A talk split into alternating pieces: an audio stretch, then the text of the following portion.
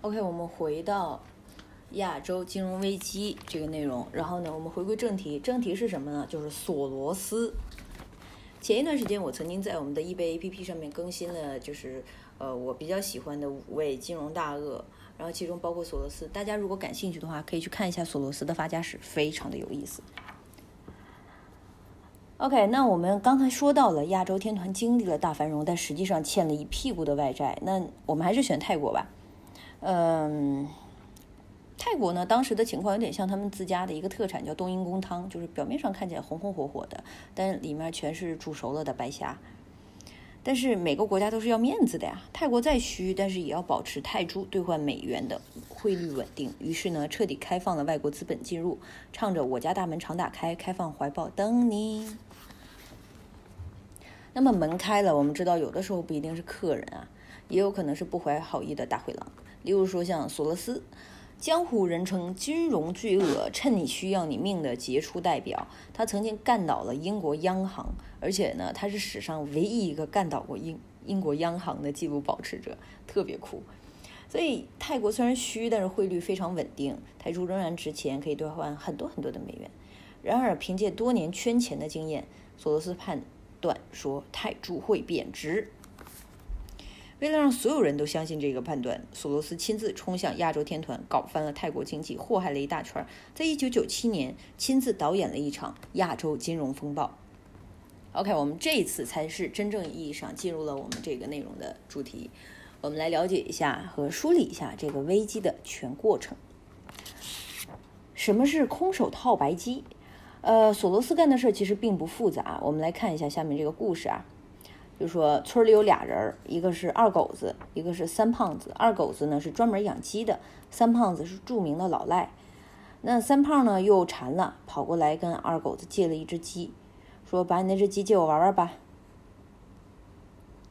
呃，他说：“那你借多久？一个礼拜？那是不是就这鸡就没没气儿了？”说：“吃鸡一时爽。”还鸡火葬场，那现在真的把鸡给吃了，以后拿什么来还呢？说如果凭空能多一只鸡出来就好了。冥思苦想之后呢，突然发现了一个机会，就是在市面上一只鸡值一个金币，然后他把鸡给卖了。为什么要这样做呢？因为三胖掐指一算，认为鸡会降价，就是禽流感要来啦，啥鸡都活不了了，赶紧贱卖吧。所以不知道是走了狗屎运呢，还是会忽悠，那么鸡真的降价了。现在一个金币能买两只鸡，于是他用同样的钱买到了两只鸡。三胖还了债，自己还白赚一只鸡。那么这种空手套白鸡的过程呢，就是在金融里面就叫做空。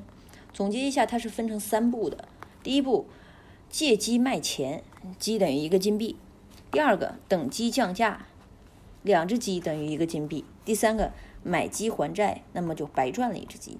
那么做空呢，就是靠差价，所以降价是关键。OK，我们现在就开始聊一下索罗斯做空泰铢的三步。做空泰铢是怎么做的啊？时间我们回到一九九七年，索罗斯瞄准了新新目标泰国，开始他的计划，杀气腾腾的就冲到泰国去了。利用泰国对外呃对外资开放呢，索罗斯找到了泰国银行，开始疯狂的借泰铢，有多少拿多少，先借他一个亿。那么当时泰国的高利率吸引来了外资，那么只要，呃，只见过来存钱的，就没见过借钱的，呃，所以当时银行的第一个反应是说：“朋友，你的脑子是不是瓦特了？”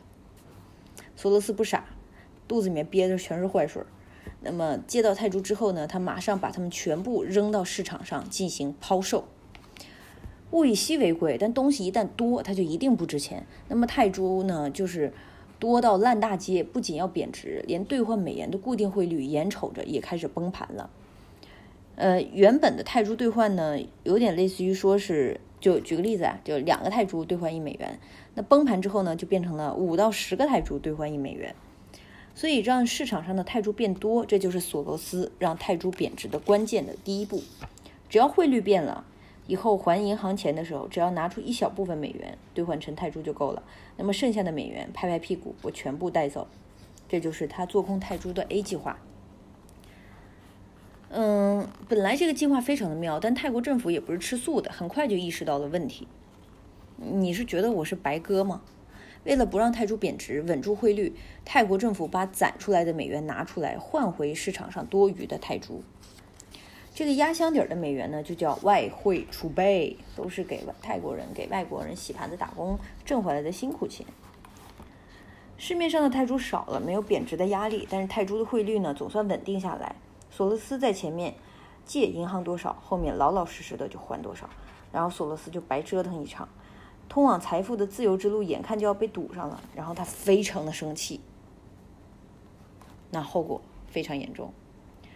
嗯，接着不肯罢休的索罗斯呢，推出了威力加持的 B 计划，为了加速泰铢的贬值，他一边大力度借钱，不止向银行，只要是有泰铢的都借，借了就往市场上扔，换走美元。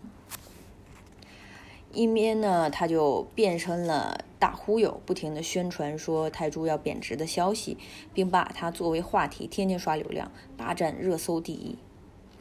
卖力的宣传让泰国民众都怕了，就觉得手里的泰铢要贬值，赶紧拿去兑换了美元。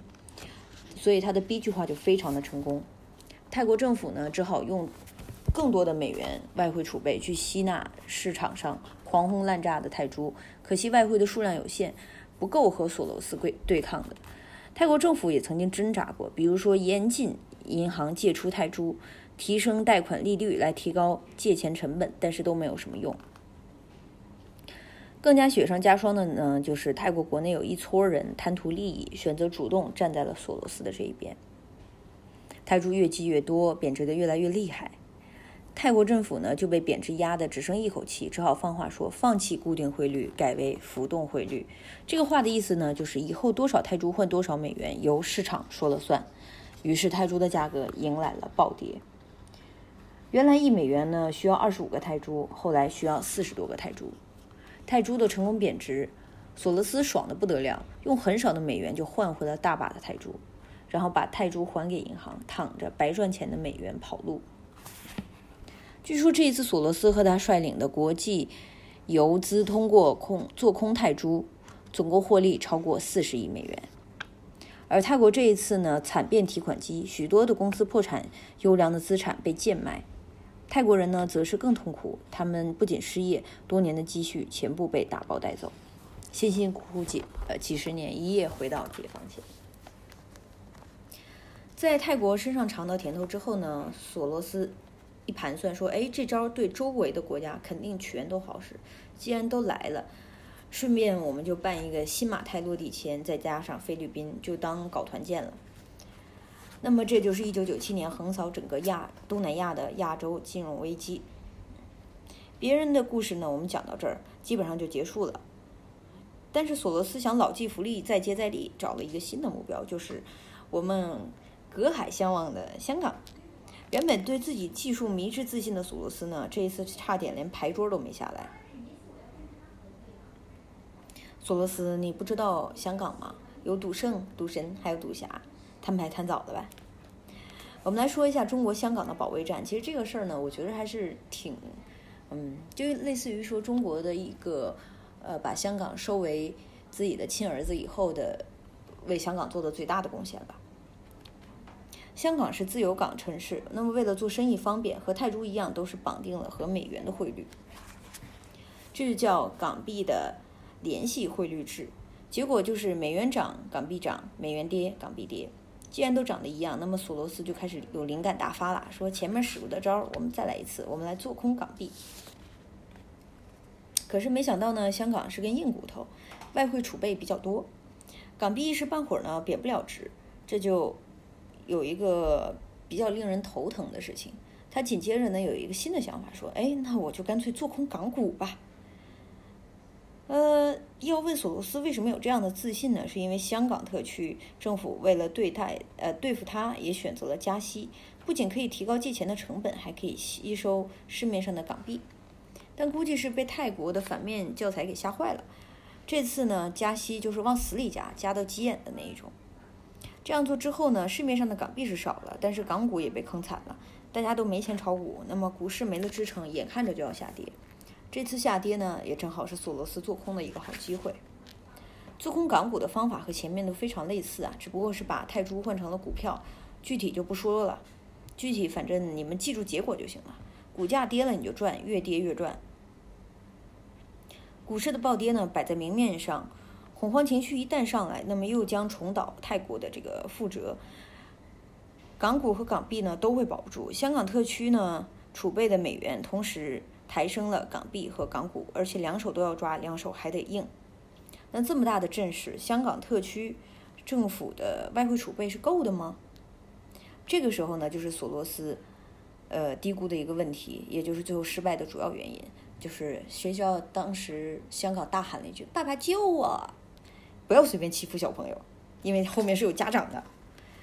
虽然当时香港特区的那个储备美元也不少，但是所有人都在等一句话，一个态度，而中国中央政府的态度就非常明确，说。随便花，老子这儿还有。当年呢，中央政府呢，呃，中国的中央政府呢和香港特区的外汇储备量加起来可以排到全世界第一。有了中国中央政府的加持，那么美国特区的政府信心大增，开始有计划的抬高股价，稳定港币。事情因此发生了一个迷之逆转。索罗斯的计划头一次落空了，做空港股亏了，做空港币也亏了。前面累死累活赚的钱呢，不能全搭在香港上，所以他就认输退出了。说哥们儿别走啊，留着接着干啊。说人家都发话了，还是给自己留一条打底裤吧。眼瞅着呢，在香港拿不到什么好处，在别处的投资又出现了问题，索罗斯开始准备收手。那么亚洲的金融危机总算是过去了，这场重创了东南亚国家，中国香港也只能算惨胜。很多人对索罗斯恨之入骨，但索罗斯却不认为，他认为自己做的无比正确。还有这么一套说辞，说在金融上说不上有没有道德，这都只是一场操作。啊，我倒是站在他这一边的。亚洲金融风暴的内容就说到这儿。尽管索罗斯的话听上去非常的直男癌，但是基本上资本也都是这样无情的。在你风光的时候呢，他为你锦上添花。在你落难的时候呢，他永远不会雪中送炭，通常只会落井下石。OK，我们来说的这个亚洲三部曲的这个这个索罗斯，呃，干翻三部三部干翻亚洲经济，基本上就到这儿了。希望大家喜欢，拜拜。